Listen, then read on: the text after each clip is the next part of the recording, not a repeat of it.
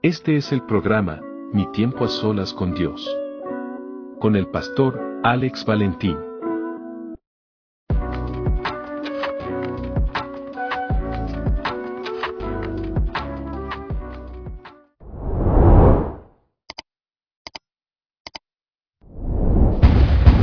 Dios te bendiga, Dios te guarde. Tu hermano y tu amigo el pastor Alex Valentín una vez en este tu programa, Mi tiempo a solas con Dios. Quisiera leerte en el libro de los Hechos, capítulo 28, versos del 3 al 6. Dice, entonces, habiendo recogido Pablo algunas ramas secas, las echó al fuego, y una víbora, huyendo del calor, se le prendió en la mano. Pero él, sacudiendo la víbora en el fuego, ningún daño padeció. Entonces, eh, dice, ellos estaban esperando que él se hinchase o cayese muerto de repente. Mas habiendo esperado mucho y viendo que ningún mal le venía, cambiaron de parecer. Yo quiero hablarte un ratito en este día, bajo el tema No esperes que yo muera. Yo no estoy hablando de una muerte eh, totalmente que sea física, pero estamos hablando también acerca de una muerte espiritual. Nosotros tenemos que decirle a gente que lamentablemente porque es lamentable tener gente que nos rodean, que están a nuestro alrededor, que son parte de nuestro círculo, pero nos están deseando todo el mal del mundo. Están deseando nuestra caída, están deseando nuestra muerte. Y nosotros tenemos que enseñarles a ellos hoy, ¿sabes qué? No esperes a que yo me muera. No es tiempo para yo morir, no es tiempo para tirar la toalla, no es tiempo de rendirme, es tiempo de hacer lo que Dios me ha llamado a hacer. Ese es el tiempo de ahora, no es el tiempo de morir. No importa por la situación que tú puedas estar pasando, no esperes a que yo me muera en medio de esta situación. No esperes a que yo pase por, por, por una tribulación mucho más grande que me vaya a causar la muerte. En medio, no, Dios se va a manifestar en medio de esta situación. Esta historia, el trasfondo bíblico de esta historia es que Pablo está siendo transferido de un lugar a otro en una embarcación. Pablo no está en un crucero, Pablo no está en un viaje de placer, Pablo no está de vacaciones, Pablo está siendo transferido hacia Roma en un barco de prisioneros. Pablo es un prisionero en esta embarcación. ¿Qué sucede? Que en medio del, del mar, en medio del lugar donde estaban, se provoca una tempestad y la embarcación en la cual Pablo se encuentra se rompe, se destruye, naufragan en el mar. Yo quiero hacerte una pregunta que es bien importante en este día. ¿A cuántos de los que me están viendo y a cuántos de los que me están escuchando en este día Dios los ha llamado a hacer algo? ¿A ti Dios te llamó a hacer algo? A ti Dios te escogió, te preparó, te está preparando para hacer algo. Déjame decirte que si tú eres un llamado de Dios, si tú eres un escogido de Dios, déjame decirte una cosa. Hay tormentas, hay tempestades que están creadas específicamente para ti. Cuando Dios te llama, todo lo que te impida llegar a esa meta será destruido como la barca en donde estaba Pablo. Tú tienes que entender que hay personas que me están viendo hoy, hay personas que me están oyendo hoy, que sus barcas se están destruyendo si es que ya no están destruidas.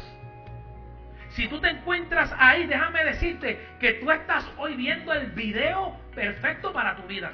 Tú estás escuchando el audio perfecto para tu vida. Tú estás hoy en el lugar indicado. ¿Por qué? Porque si sientes que te estás enfriando, estás en el lugar indicado. ¿Por qué mencioné la palabra enfriando?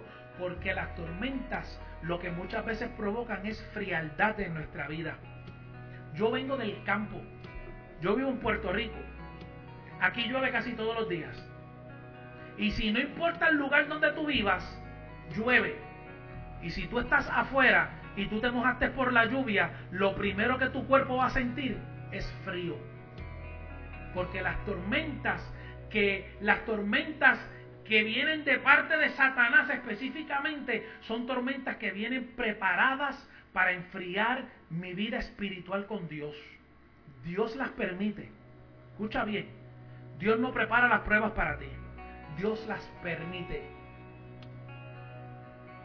Porque yo siempre he dicho que Dios le dice a Satanás, ¿tú crees que tú puedes? Hazlo. Pruébalo. Tírale lo que tú... Lo hizo con Job. Quítale todo lo que tiene. Toca su cuerpo. Pero no podrás tocar su alma. Y si lo hizo con Job, ¿qué te hace pensar que no lo hace contigo y conmigo? Hay momentos en que Dios permite en nuestra vida que nosotros pensamos que nos vamos a morir. Vamos a tirar la toalla, no nos vamos a rendir, nos vamos a levantar y nos vamos a levantar más fuertes que nunca, nos vamos a levantar con más auge, nos vamos a levantar con más autoridad. Esta tormenta estaba diseñada, o esta tempestad de la cual habla la Biblia, ¿sabes cuál era la intención? Que Pablo no pudiese llegar a Roma, porque Pablo iba de camino como preso a llevar el Evangelio a Roma. La tormenta por la cual tú puedas estar pasando, la tempestad, la situación difícil por la cual tú puedas estar atravesando ahora mismo, no te va a matar. Cuando venga tu tempestad, escúchame bien, cuando venga tu tempestad, es necesario que te enrollen las mangas y que como Pablo empieces a recoger leña. Lo primero que hizo Pablo cuando llegó a la isla de Malta, que fue la isla donde él naufragó, donde él llegó, tuvieron que nadar hasta allí. Eh, Pablo, la historia nos cuenta que lo primero que Pablo hizo fue comenzar a recoger leña. ¿Para qué? Para hacer fuego. Porque Pablo entendía una cosa, que si el barco, el mar, la lluvia no lo había matado en alta mar, en donde fuera, no lo había matado, pero el frío que provocaba aquella lluvia, el frío que había provocado aquellas aguas, sí lo podían matar. Entonces Pablo entendía que él tenía que mantenerse caliente, que él tenía que mantenerse, él tenía que buscar la manera de secar su cuerpo y él entendía que la única manera de poder hacerlo era hacer fuego, hacer una fogata y él estaba recogiendo leña, porque cuando la tempestad viene contra nosotros, viene con la intención de enfriarnos y es nuestro deber, escúchame bien, es nuestro deber mantenernos caliente. Y si yo te estoy hablando hoy espiritualmente, tenemos que mantenernos calientes espiritualmente hablando. Tenemos que meternos más con Dios, tenemos que meternos más en su palabra. El verso 3. A Pablo le dio frío y comenzó a trabajar con una fogata porque él sabía que el frío lo podía matar, le podía traer lo que hoy en día conocemos un flu, un catarro, una pulmonía, podía provocar algo que podía quitarle la vida. Hoy es tiempo de salir de la frialdad y entrar en el calor de Dios, entrar en el calor del Espíritu, entrar en el calor espiritual. Entonces Pablo entendía que él tenía que mantenerse caliente y lo que hace es empezar a recoger ramas. Pero hay algo que me llama la atención en la escritura, porque la escritura dice que Pablo comenzó a recoger ramas secas. Pero yo te pregunto, ¿pero cómo es esto posible? Si estaba lloviendo. ¿Cómo es posible que Pablo esté recogiendo ramas si estaba lloviendo? Es que tú tienes que entender algo claro. Tú tienes que entender que si Dios está en el asunto, que si Dios está contigo, como Pablo entendía que Dios estaba con él, él entendía, si Dios está conmigo, Dios va a preparar los elementos que yo necesito para este fuego. Dios hoy te está diciendo, si crees en mí, yo prepararé los elementos necesarios para que tú puedas alcanzar lo que te he prometido. Eso es lo que Dios te está diciendo. Tú lo que tienes es que, mire, hemos pasado toda nuestra vida y toda nuestra vida hemos creído en Dios. Pero hoy es tiempo de creerle a Dios, porque hay una gran diferencia entre creer en Dios y creerle a Dios. Nosotros creemos en un Dios, pero muchas veces no creemos que Dios pueda hacer esto, que Dios pueda hacer lo otro. Hoy es un día para que tú puedas comenzar a creerle a Dios. Dios va a preparar los elementos necesarios para que tú puedas alcanzar lo que Él te prometió. La pregunta sería, ¿lo crees? Pablo lo creía. ¿Qué es, lo, ¿Qué es lo que tú tienes que hacer para encontrar esos, esos elementos? Ya están. ¿Qué tú tienes que hacer para encontrarlos? Tienes que levantarte y buscarlos. Ya los elementos están preparados. Pablo entendía, está lloviendo, pero deben de haber ramas secas. Si no había ramas secas, yo te voy a contar un secreto. Yo he sido parte de, una, de, un ministerio que se llama Royal Rangers en Puerto Rico y Estados Unidos y en muchas partes del mundo. Explorador del Rey. Y nosotros, nosotros, hacemos, nosotros acampamos. Y un día yo estaba haciendo un entrenamiento bajo, bajo aquello era casi un diluvio. Y yo dije, esta fogata se va a apagar. Y a nosotros nos animaron a, de, a, debajo de la lluvia mantener una fogata con una llama encendida. ¿Sabes qué? Para mi asombro, nosotros pudimos mantener una fogata encendida aún mientras estaba lloviendo. La madera, cuando tú empiezas a cortarle las capas que tiene por encima, que son las que se mojan, la madera adentro, luego de varias capas, la madera está seca.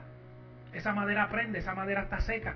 Eso Pablo lo tenía que haber sabido. Pablo estaba utilizando lo que ya él conocía de la vida para aplicarlo ahora en cosas espirituales.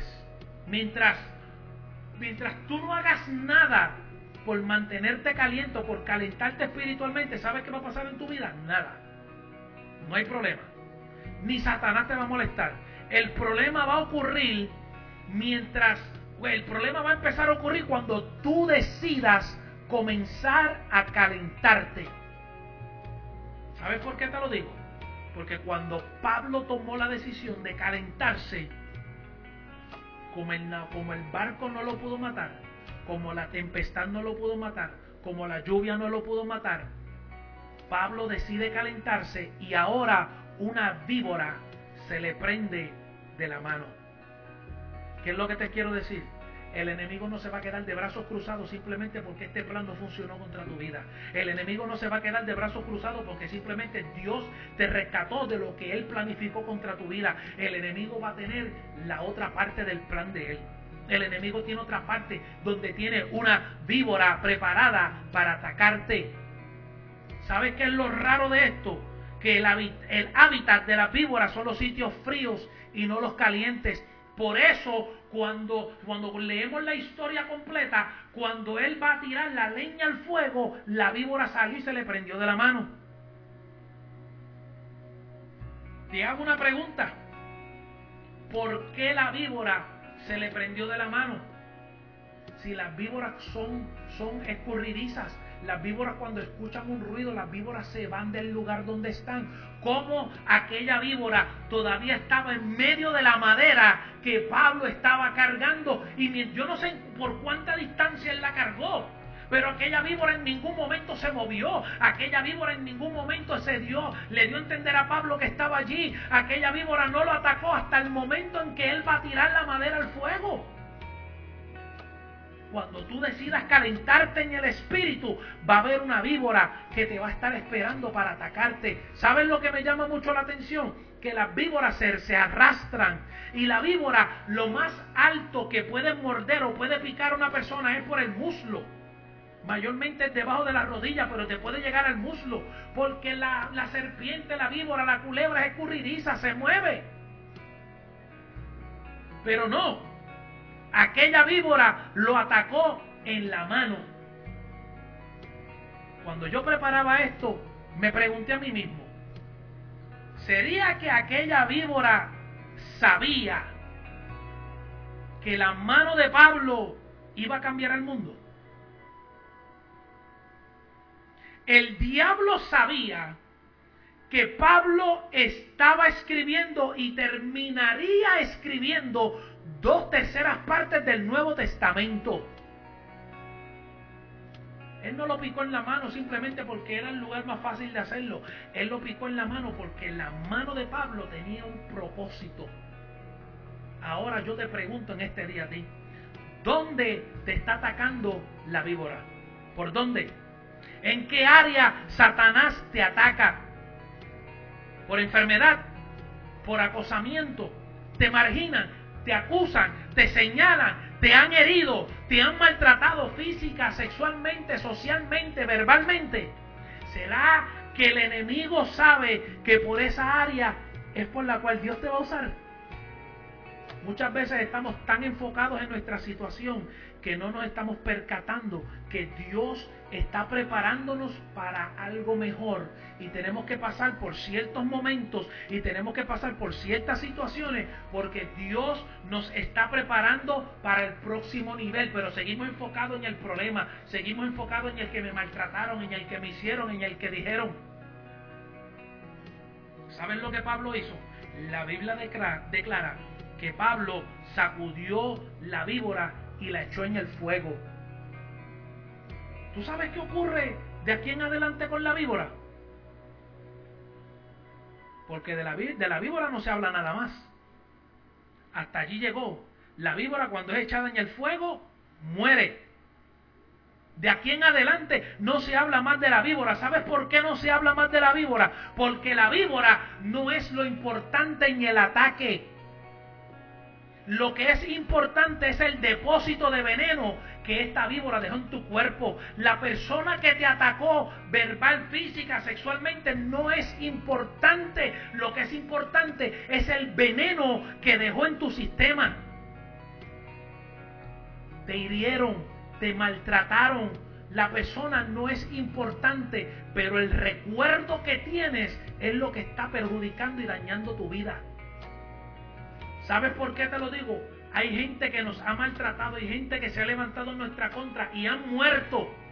Físicamente han muerto, pero el dolor sigue, el sufrimiento sigue. ¿Por qué? Porque ese veneno está dentro de nosotros y nosotros tenemos hoy que aprender a permitirle a Dios a que pueda sacar este veneno de nuestro cuerpo. Tú quieres sanar de las heridas del pasado, tú quieres sanar de aquellos que te perjudicaron en tu vida pasada, tú tienes que permitirle a Dios a que saque el veneno que está corriendo por tu sistema. ¿Sabe? El veneno de una víbora tiene fases de destrucción.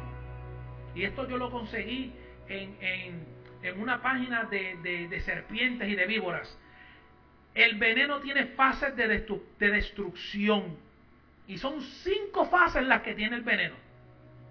Yo te las voy a mencionar las cinco porque yo quiero que tú, yo quiero que tú aprendas esto hoy. Si es necesario tú volver atrás a escuchar este, este mensaje, mira, dale para atrás las veces que sea necesario. Si tú sabes de alguien que está pasando por lo que estamos hablando y por lo que vamos a hablar, envíale este video, envíale este audio a alguien, compártelo, porque hay gente que están muriéndose espiritualmente y no saben cómo poder salir del problema. Yo te voy a dar la solución.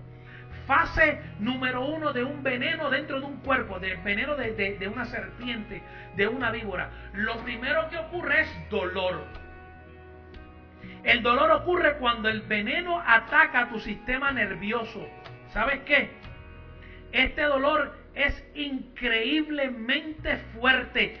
Si no fuera fuerte, tú no te darías de cuenta que una víbora te, mordió, se, se, te, picó, no te darías de cuenta porque no lo sentirías. Pero como causa un dolor extremo, tú te das de cuenta que fuiste mordido por una víbora. ¿Sabes qué?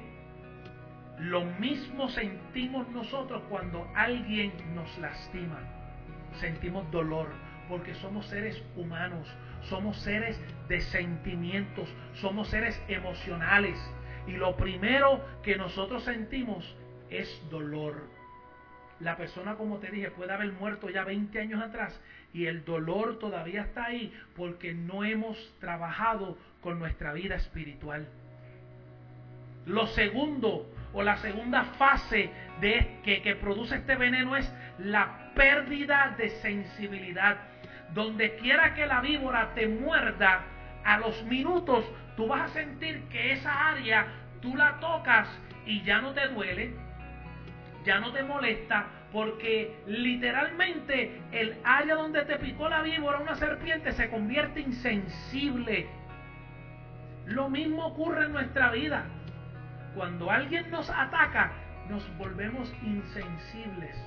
¿Insensibles a qué? Nos volvemos insensibles a la voz de Dios. Nos volvemos insensibles a la necesidad del prójimo. Nos volvemos insensibles a todo lo que puede ocurrir a mi alrededor. Puedes asistir a una iglesia, hay presencia de Dios en el lugar y no sentimos nosotros nada.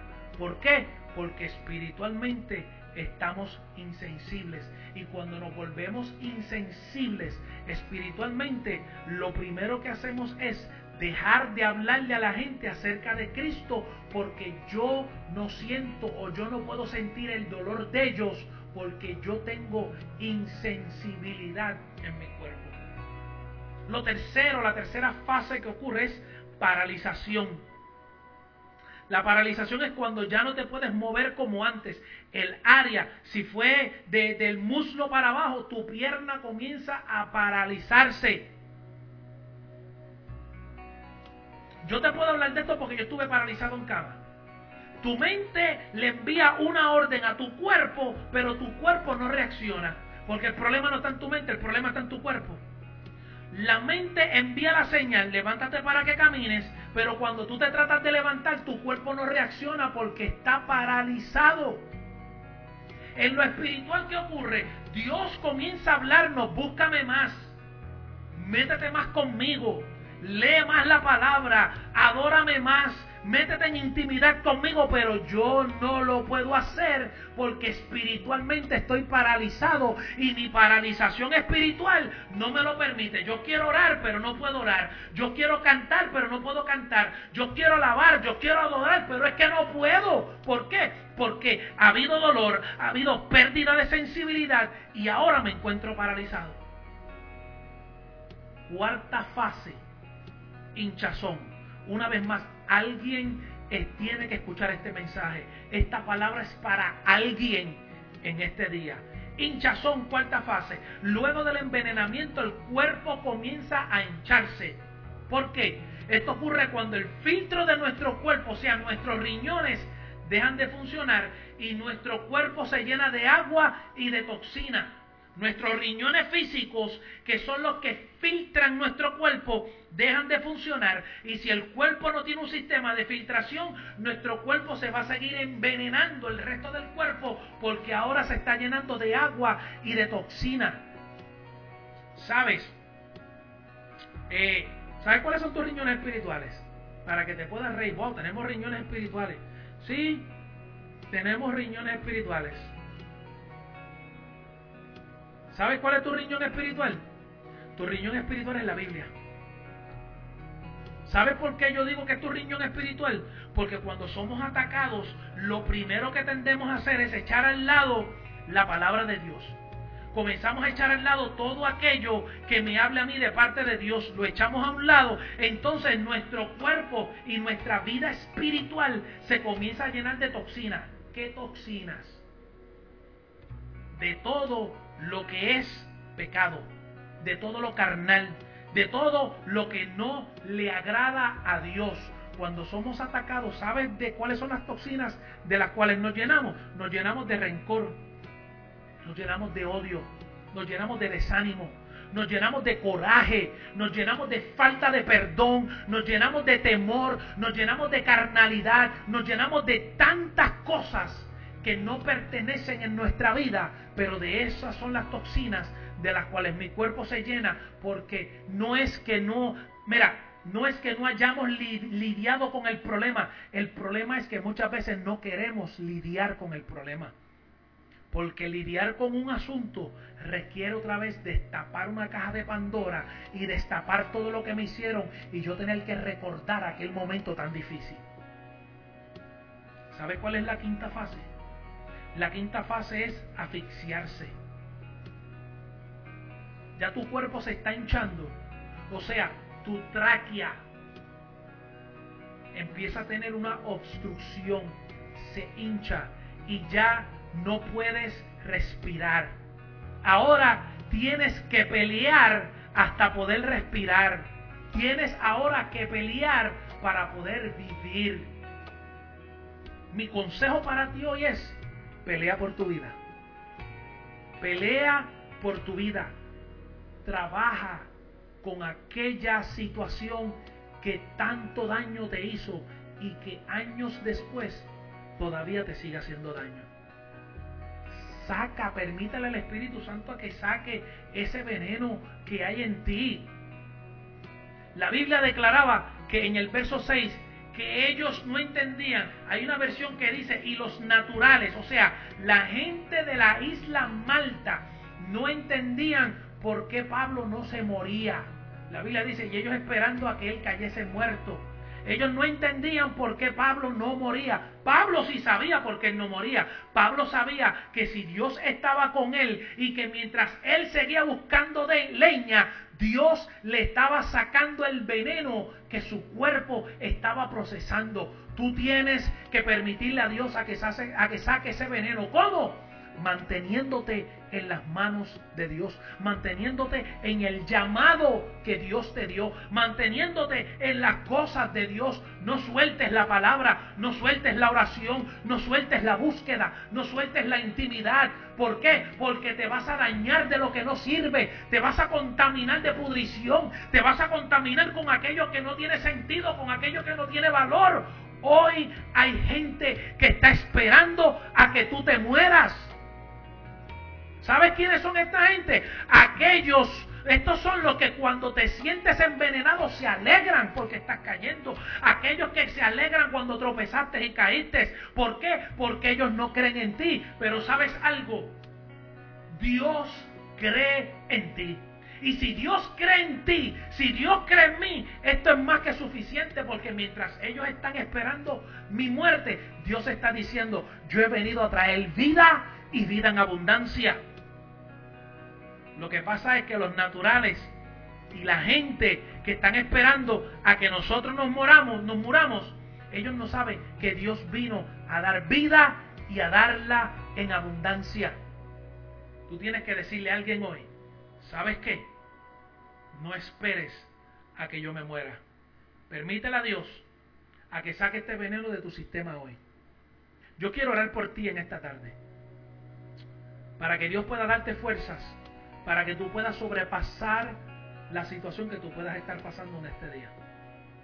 Esto es parte de nosotros poder obtener y decidir sanidad interior.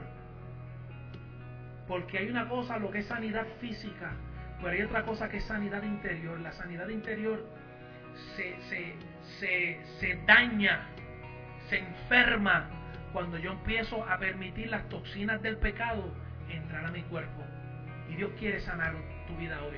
Dios quiere, Dios quiere traer sanidad eh, espiritual a tu vida.